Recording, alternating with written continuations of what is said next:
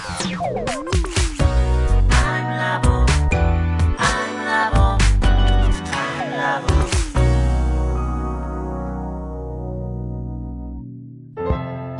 田智久のアイムラボアイデンティティ研究所。私は何者なのか、それは人類にとっての永遠のテーマ。15年の歳月をかけ開発された、統合された究極の私と出会える技術、アイミング。不確実性の時代を生きる次世代リーダーのために、アイデンティティの本質について語り尽くします。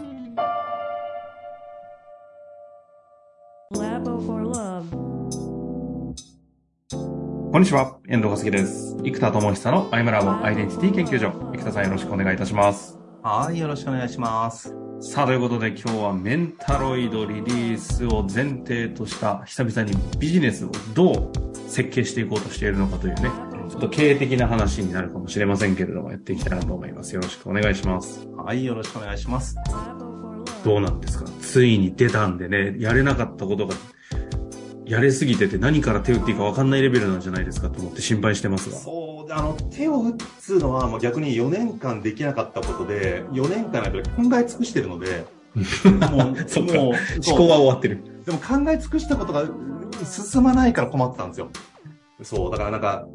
いつもやつがトライアスロンに出ようと思ってるのに、自転車届かない事件。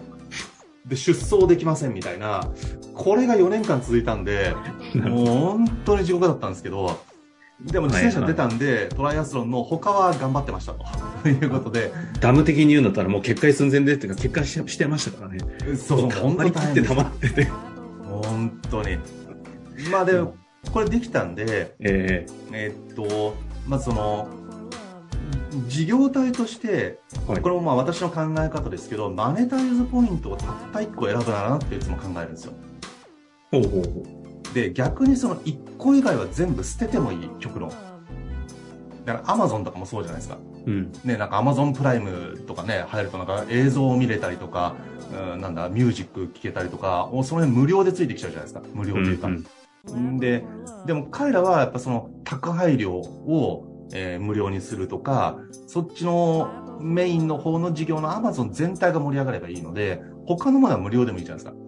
で、Google もスプレッドシートとかワードっぽいやつが全部無料で使えて、あれ鬼っすよね。あれ本当に。全部無料で使えて、だから Office 365はさ、もう全部あれですよ、Google ドキュメントとか、Google スプレッドシート全部代替できるじゃないですか、無料で。で、検索も無料で、で、Google は結局その広告で有料化してるわけですね、企業向けに。はいはいはい。なので、全部マネタイズすると流れが悪くなっちゃう時なんですよ。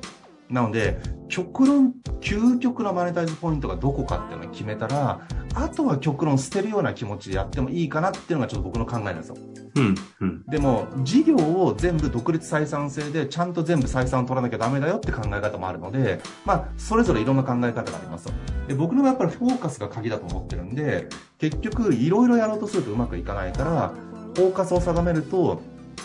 やっぱり究極のマネタイズはメンタロイドだとまず思ってます。メンタロイド。そう。メンタロイドのマネタイズは、要はピッコマモデルとしてのビジネスモデルです。そうです。だから待てば無料なんだけども、1は50円とか、60円とかでできます。で、これを少額課金です。で、ピッコマが結局これで3000億円ぐらい売ってるんですよ。うん。いや、そんな言ってんすかあれ。そうなんですよ。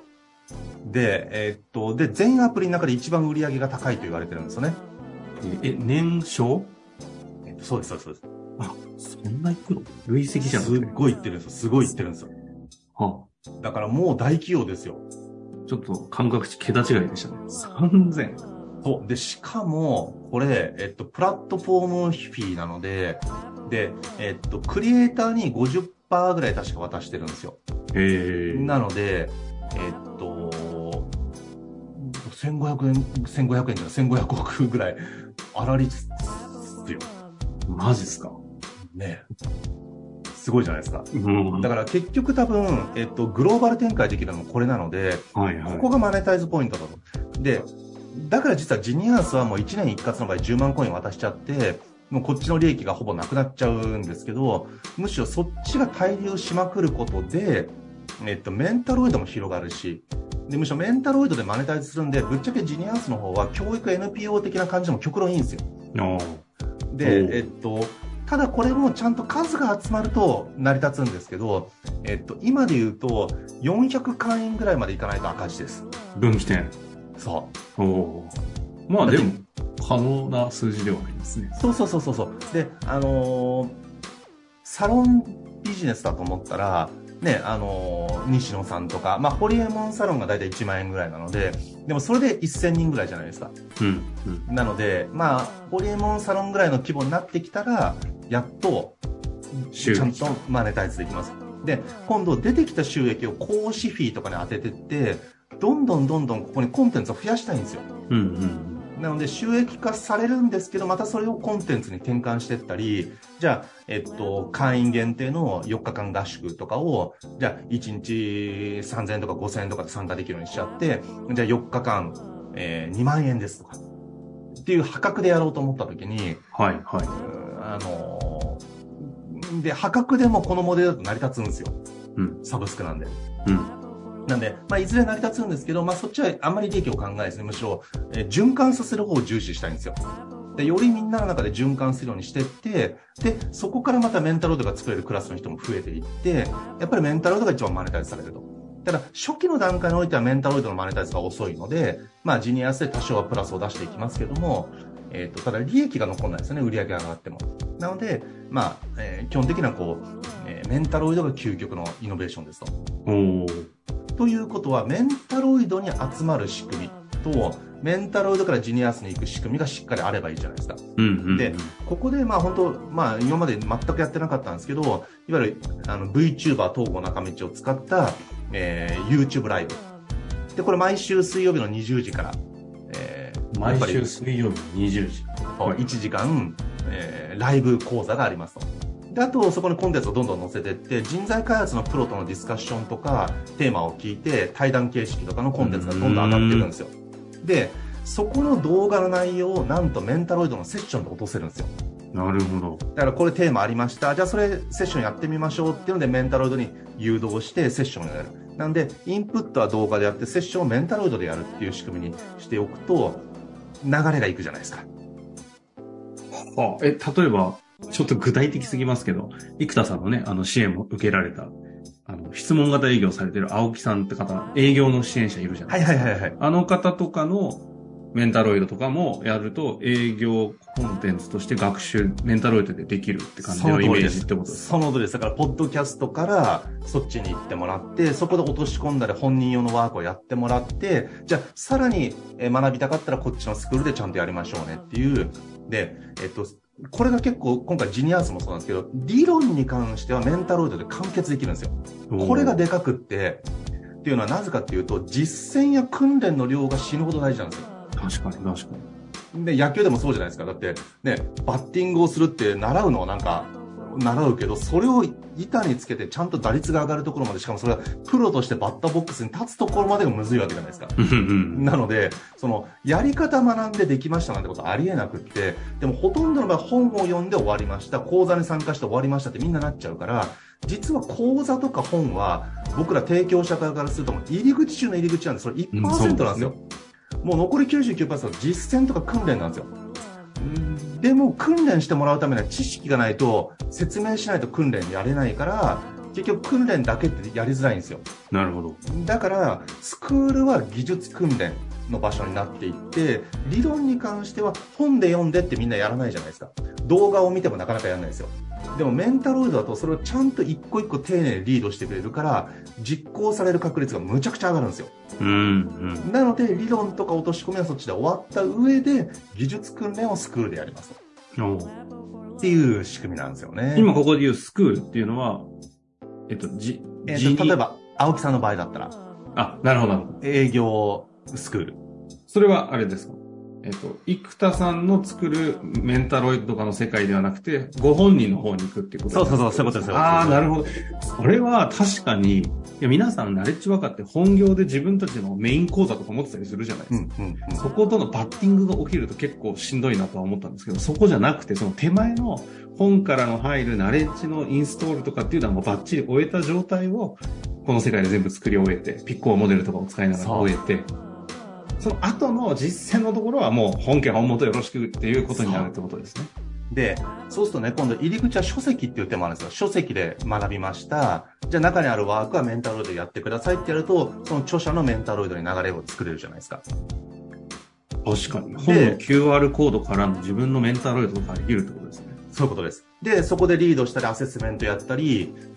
システムじゃなくてやりにくいことを全部やって、はいはい、で、じゃあここで理論とか一通り分かってきたら、いや、例えばこれ本当に野球とか音楽に例えてもらうと分かりやすいんですけど、じゃあね、フルートの吹き方そこで習って一生懸命部屋で練習するじゃないですか。無理じゃないですか。うん、で、それだけ、でも基礎が分かった上で、じゃあ音楽スクールに行って先生に見てもらってフィードバックもらうと上手くなるじゃないですか。だからその、初心者から、初級者ぐらいまでは、ここを、お金をかけずに誰もが自習できる仕組みになるんですよ。っていうことで、じゃあ本とか YouTube とかポッドキャストからメンタルを流して、そこから自分のスクールのバナーとかも貼れるようになってるんで、うんうん、つまりこれが結構熱くって、そのナーチャリングって言うんですけど、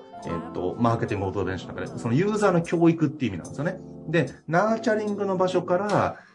オンボーディング、じゃあスクールに入った時のオンボーディング用も、ただうちだったらジニアースに入った人限定のジニアースオンボーディングガイドがいる、やってくれるんですよ。なるほど。ようこそジニアースへ、ここの使い方教えるねと、まずここ設定してねとか、こうやって参加してね、まず始めたからこれからやってみようっていう風にやるとどんどんチェックされてって、で、裏っかでシステム繋がってるんで、ジニアース上でやったことがもうここで全部連動するんですよ。ああ。っていうスクールのオンボーディングもできるし、あと上級者向けにこれ毎日やってくれっていうのも、やってくれがやらないじゃないですか。で、前から話したエアロビクス効果で、じゃあこれを毎日20分流せばできるから、風呂で毎回これ再生してくれと。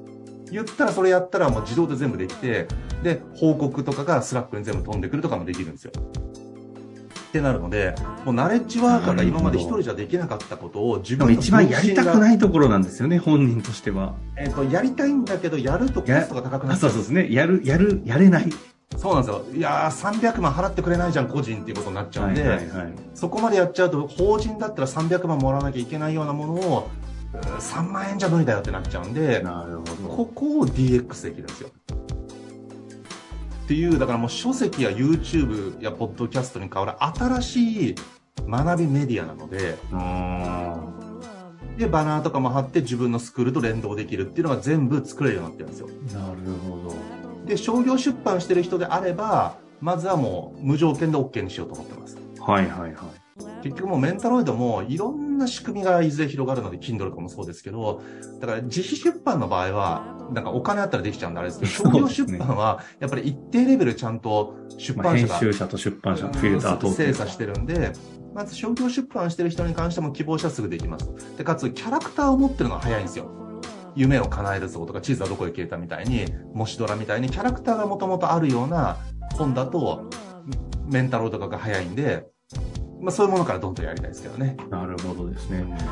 ナレッジワーカーの方でそっちの方に興味がある。というか自分のメンタロイドを作りたいと思った場合には、これはもう直接生田智久へ問い合わせですか？メンタロイドの中から、そっちもメンタロイドができるんですか？ LINE 登録ができるんですよ。はいはいはい。問い合わせを全部今 LINE に集約したんですね。はい。なので HDX Labo Undam の公式 LINE があるので、その LINE 上で質問してくれれば全部答えられます。はい、メンタロイドの中に LINE があるんですね。上のバナーをありましたね。そうですね。公式 LINE が出てきます。あ、ちょっと僕は登録しちゃってるんですけど、ここ、あ、本当ですね。ここの、問い合わせはなんてとこにあるんですか？あ、もう問い合わせというか、そのままそこに。ここに送ればいいんですか？送ればそのまま届きます。なるほど。僕のメンタロイド作りたいんですって送ればいいんですね。そう。ほう。これは作りたいナレッジワーカーいるし、自分の事業の支援をメンタロイド君が手伝ってくれるってことですね。そうです。だからセールスとかもやってくれたりっていうことですよね。あと、インサイドセールス、うん、最初の、インサイドセールスの質問とかもこれ全部やってくれるんで。なるほどですね。なんかやっとリアリティのある話ができるようになりましたね。そう、だからね、これね、本当に、今までの人類ができなかったのは、対話の DX ができなかったんですよ。うんうん。講演は動画に DX できるじゃないですか、実は。うん、でも対話って DX できないんですよ。うん、これが世界で初めて対話が DX できたメディアなんですよ。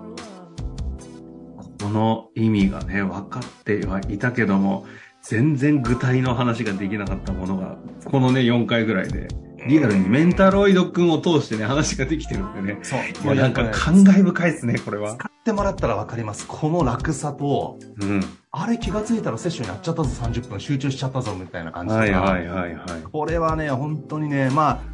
あ、狙った通りではあるんですけど。まあそうですよね。うん、狙った通りではあるんですけど、まあ、はい。よくできてますね。よくできてます。まあ最後はね、自画自賛でサンドイッチして終われるといいかなと思ってましたけど、しっかりとね、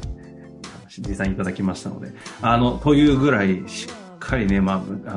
の皆様がね、これがいかにマニアックでっていうのはね、誰よりも理解してくださっているものを聞き続けてくれているからこそ、この出た意味がね、分かってると思うので、ね、ぜひぜひ。まあちょっとここからは広める活動をね、ついに動き出せますので、みんなでね、ちょっと広めていきたいですね。はい。やっと広められるぞ。やっとできるんですよ。だからこれ 2C も 2B も、で、2B 用の、その会社専用のメンタロイドも作れるようになってるんですよ。なるほど。だから上司の1on1を、だってこれ表に出すもんじゃないじゃないですか。はい、社内用とかを作って、社内だけで使えるシステムを作ってあるんで、ボイシーもね、法人向けの社内ボイシーみたいなのが結構、大企業の方々、人事系とか使い出したりしてますけど、そこに、まさにそのポジションに近い、もっと具体的に DX できる、人材育成までできるやつですね。そうです。だから、新人社員が入ってきたとか、中途採用の人にトレーニングをオンボーディングトレーニングを全部メンタルでやらせちゃうとか。いや、でも今のこのリモート状態がね、リモートファーストになった状態での集合研修みたいな意味では、めちゃくちゃメンタロイドのニーズはありますよね。そう。で、あと見たかどうかも動画とか分かんないじゃないですか。そうだよね。でもこれちゃんと答えた結果保存されて共有されるので、はいはいはい、やってないとまずアウトプットが出ないんですよ。で、アウトプットが今度全体で、例えばスラックならスラックで共有されたりとか、まあうちのシステム上でその共有システムがあるんで、そこで全部投稿されてメンバー同士が見れるっていう仕組みにもなってるんですよ。いやー、構想が構想で終わらない状態になった上でこの話を聞くとなかなかすごいですね。やっぱ改めてなかなか大変でしたけど、まあなかなか大変の次元はね、なかなかレベルが凄まじいんでね、もうなかなかでしたけど、皆さんにもね、そういう話もできる日が来るかもしれませんけど、いやいや、やっぱりリリースできてよかったなと、はい、思いますので、また次回ね、いろんな活動をどんどん報告していきますし、まず登録、そして LINE 登録しつつ、定期的にピッコマとかも見ていただくのもよしですし、YouTube ライブもやってると、いろんなところにね、散らばってますので、ぜひ、生田さんの動向、東郷中道くんの動向を追っていただけたらなと思います。ということで、はい、終わりましょう。はい、ありがとうございました。ありがとうございます。